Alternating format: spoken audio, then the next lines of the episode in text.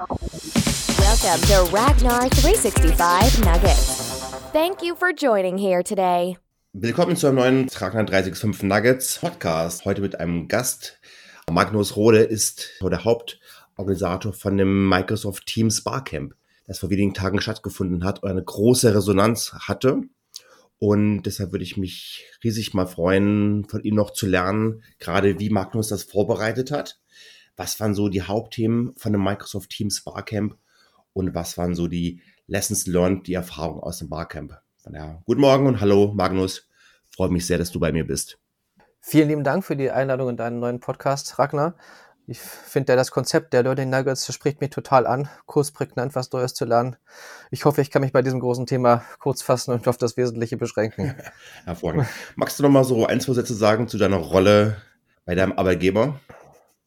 Genau, ich bin Manager Inhouse Applications bei Kalanbau. Das ist innerhalb des Bau- und Konzessionskonzerns Vinci Energies. Und da sind Aufgaben, für unsere in der Brandschutzgruppe genutzten Tools verantwortlich zu sein, IT-Projekte zu leiten. Ja, und habe mich in den letzten Jahren zusätzlich zu den Aufgaben so ein bisschen mit beschäftigt mit Corporate Learning, wie Community-Based Learning, Aufbau von Multiplikatoren-Netzwerken.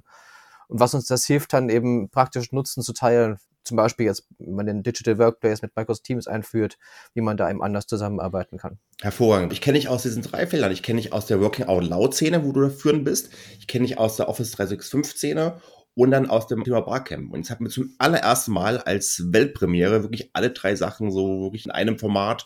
Ganz spannend. Und bevor wir da einsteigen in das Thema, welche Inhalte gab es dort, würde ich ein bisschen auf eine Metaebene gehen und mal dich fragen, wie waren so die Vorbereitungen? Wie viel Zeit war da nötig? Mit wie vielen Menschen habt ihr den Barcamp vorbereitet? Also ich hatte diese Idee zu dem virtuellen Barcamp schon ein bisschen länger.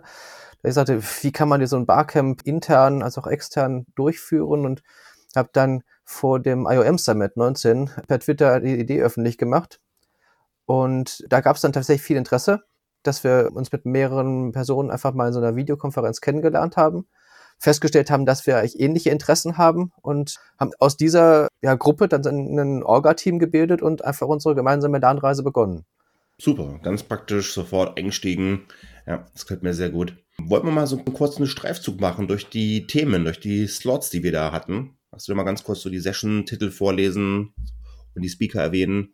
Genau, also da hatten wir einmal das Lernen aus Memex, eine persönliche Wikipedia im OneNote von Simon Dückert. Dann hat Julia Gumula zum Teufel mit Brainstorming, Kreativitätstechnologien gesprochen und aus Forschung eben ihre Ergebnisse vorgestellt. Der Gernot Kühn hat über Learning Out Loud in Microsoft Teams gesprochen. Marc Habenicht hat eine Session zu Feeling Stressed Mails und Meetings gemacht. Peter Gerstbach zu Design Thinking in virtuellen Teams. Dann gab es eine Session private Kanäle, Fluch oder Segen, also wirklich halt Meta auf Microsoft Teams betreffend von Hans-Jürgen Sturm. Mit Dirk Söner haben wir eine Session gehabt zu Strategien zum Umgang mit unmotivierten Mitarbeiterinnen und Kollegen und halt unmotivierte und demotivierte tatsächlich auch mal gegenübergesetzt. Es gab eine Session zu Microsoft Whiteboard, wo das wirklich live getestet wurde mit Frank Gehrig. Informelle Begegnungen live online, wie zum Beispiel gemeinsames Mittagessen, eine Videokonferenz, aber auch im IR und virtuellen Raum mit David Rödler. Dann gab es eine Sketchnotes-Austausch-Session, die Nicole Denzel und Julia Wieland gemacht haben. Ja, und du, Ragnar, hast den Migration nach Teams gemacht, von File- und SharePoint-Servern zu Teams. Ja. Dafür auch vielen Dank, dass du mitgeholfen hast in sehr einer gerne, weiteren Session. Und last but not least hat Frank Gehrig noch eine zweite Session zu Wie lerne ich Nein zu sagen gemacht. Ja, also wir bunter Blumenstrauß. Also ich war also echt begeistert, gerade von der Vielseitigkeit, von der Diversität. Das ist ja wirklich überwältigend. Was mir auch noch ganz wichtig ist zu erwähnen, dieses Format war kostenlos. Jeder konnte kostenlos teilnehmen. Von daher eigentlich kommerzielles Event. Aber das war so stark angefragt, dass wirklich die 60 Tickets, die du ausgestellt hast über Eventbrite, waren innerhalb von einer Windeseile, wenigen Stunden, waren die dann halt ausverkauft. Also ja, kostenlos, aber dann limitiert. Warteliste war wirklich bei 100 oder sowas. Erst wollten wir mit einem kleinen Konzept anfangen, nur 30 Tickets vergeben. Dann haben wir im Dezember festgestellt, dass das Interesse so groß ist, erstmal auf 60 Tickets erhöht. Wie gesagt, innerhalb von 10 Stunden weg, eine Warteliste von über 80 Personen. Und Wahnsinn. Tatsächlich haben wir dann nachher mit unserem Orga-Team zusammen, wir auch 8 + 5 Leute, waren wir dann 75 Teilgebende an der Videokonferenz im Teams Barcamp. Also schon echt ein Riesenerfolg. Ich glaube auch für ein erstes Barcamp war es auch gut, dass man nicht die Schleusen zu weit aufgemacht hat und jetzt mit 200 Leuten rein ist. Das hätte dann etwas sehr chaotisch halt werden können. Von da war ich persönlich froh, dass es ein bisschen limitierter war, weil es wirklich sehr, sehr gut lief technisch. Genau, also viel größer, glaube ich, hätten wir uns nicht zugetraut für unser Pionier-Barcamp. Denn das war ja unsere Idee, halt auch einfach mal zu gucken, wie funktioniert das denn, ein Barcamp in Microsoft Teams abbilden zu können. Haben da in 8 Planungstreffen uns in einem halben Jahr eben überlegt, getestet und dann eben auch nicht 1:1 übersetzt, sondern gesagt, okay, was sind die zusätzlichen Möglichkeiten, die der virtuelle Raum bietet? Zum Beispiel, dass wir die Vorstellungsrunde, die Sessionplanung vorab gemacht haben, dass wir eben für jede Session einen eigenen Kanal angelegt haben, anstatt eben Räume, wo dann mehrere Sessions miteinander stattfinden. Hat man eine einheitliche Kommunikation und Dokumentation und diese Barcamp-Regel, vorbei ist nicht vorbei. Also wenn da jetzt jemand noch weiter diskutieren möchte, kann man in den Kanal auch weiter einsteigen und weiter an dem Thema arbeiten. Genau, ja, wunderbar. Also eine völlig andere Welt als ein klassisches Webinar, wo zwar auch Fragen irgendwie reinkommen über den Chat, aber man sieht die Menschen nicht und hier war einfach volle Interaktion. Jeder hatte das Video angehabt. Die Qualität der Mikrofone, Videos war sehr hervorragend.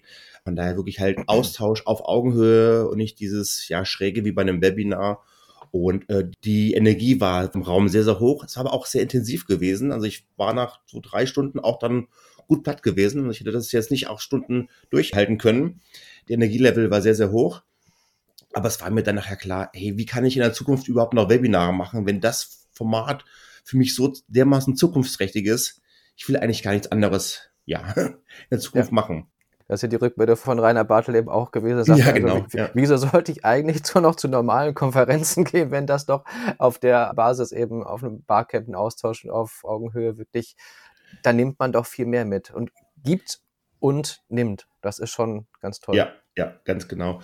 Wir haben ja auch noch, oder du hast auch noch sehr stark noch strukturiert im Bereich Feedback, hast auch Feedback umfangreich eingesammelt, was hat gut geklappt und was könnte man auch besser machen beim nächsten Mal. Würdest du das mal so zusammenfassen, was aus der Runde kam? Also grundsätzlich erstmal durchweg sehr positives Feedback. Das hat uns sehr gefreut. Die glückliche Erkenntnis, dass virtuelle Barcamps tatsächlich gut funktionieren und dabei noch Spaß machen können. Dass die Dokumentation im Gegensatz zu Präsenz-Barcamps eben viel besser geklappt hat. Wir da aus jeder Session wirklich eine Dokumentation haben. Die Zeitplanung hat perfekt geklappt. Lediglich 5 Minuten Verzögerung bei der Sessionvorstellung. Das hätte ich nie gedacht. War halt auch doch echt effizient. Man konnte das Tool eben lernen. War nicht unpersönlich, obwohl es virtuell war. Das ist schon toll. Mit der Zeit her muss man ein bisschen gucken, das war so die Idee, längere Sessions und Pausen wurden mehrfach gewünscht. Da hatten wir uns explizit eben vorher eben auch für die kürzere Gesamtdauer entschieden im Orga-Team, aber werden das vielleicht beim nächsten Mal tatsächlich mal mit der Variante mit 50 statt 40 Minuten Sessions ausprobieren. Ja, genau, das war auch so meine Wahrnehmung. Und vor allen Dingen braucht man auch, um da wirklich voll dabei zu sein, wirklich auch Erfahrung in Microsoft Teams. Man braucht Erfahrung mit Barcamp. Wenn man beides gar nicht kannte, hat man vielleicht ein bisschen Anfangsschwierigkeiten gehabt. Ja. Man könnte so in Sachen Grundlagen dann ein bisschen was noch halt voraussetzen. Aber was auf jeden Fall extrem halt erfolgreich war, war diese Strukturierung durch die Kanäle mit den jeweiligen halt Session-Kanälen, den Feedback-Kanal, den Session-Planungs-Tab in Teams und vor allen Dingen auch das Thema Technik, halt Support. Wenn jemand mal irgendwelche Schwierigkeiten hat mit, irgendwelchen Techniken, Kamera, Mikrofon, wie auch immer. Also Böde Strotmann hat gesagt, tolle Moderation, Technik hat auch gut geklappt, ist sicher nicht einfach. Ihr habt es aber geschafft, das Ganze leicht aussehen zu lassen. Schön, dass es leicht aussah, es war schon ein bisschen Aufwand. Genau, es steckte viel Gehirnschmalz halt dahinter, von daher, das war eine Menge Vorbereitung. Jetzt die Frage, wollt ihr das jetzt auch noch klonen, kopieren, replizieren? Wie sieht die Zukunft aus? Was sind so die nächsten Schritte für dieses neue Format? Wir werden auf jeden Fall unsere Erfahrungen und Links zu unseren Berichten teilen, auch unter teamsbarcamp.de, um davon gemeinsam profitieren zu können. Und dass wir es in unser Unternehmen mitnehmen können für interne Barcamps. Wir werden aber auf jeden Fall auch wieder ein öffentliches Barcamp machen. Da haben wir als nächste Lernreise Ziele zu testen. Was sind die Unterschiede mit Microsoft Teams Free? Da brauchen wir vielleicht dann keine Gastaccounts. Dann haben wir vielleicht Profilbilder, können aber nicht im Microsoft Stream aufzeichnen. Aber das erstmal mit einer kleinen Gruppe zu testen und natürlich gern die Anzahl der Teilgebenden von jetzt dann eben 75 auf mehr auszuweiten. Technisch möglich sollen maximal 250 sein. Mal gucken, was wir da uns noch zutrauen können. Das klingt sehr spannend, weil in dem Augenblick, wo ich wirklich die Sessions dann auch aufnehmen kann, in Stream speichern kann, dann haben die Leute wirklich noch ganz, ganz stark Mehrwert, weil sie sich einfach noch alles nachgelagert, on demand später halt anhören und anschauen können. Dann sind wir natürlich auf einem ganz anderen Level als die klassischen Konferenzen, wo man nur halt dabei sein muss, sondern hier sprechen wir viel, viel mehr Menschen ein, die dann vielleicht gerade am Tag keine Zeit hatten. Von daher maximale Mehrwerte, super innovatives Format. Magnus, ich freue mich sehr über deine halt Ansichten und Einsichten, beides. Und freue mich sehr auf das nächste Barcamp. Virtuell oder vor Ort wieder mal. Ja, bin gespannt. Wie gesagt, man muss Ziele haben. Bis dann, Magnus. Danke ebenso, dir, Ragnar. Tschüss. Danke, dass du da warst.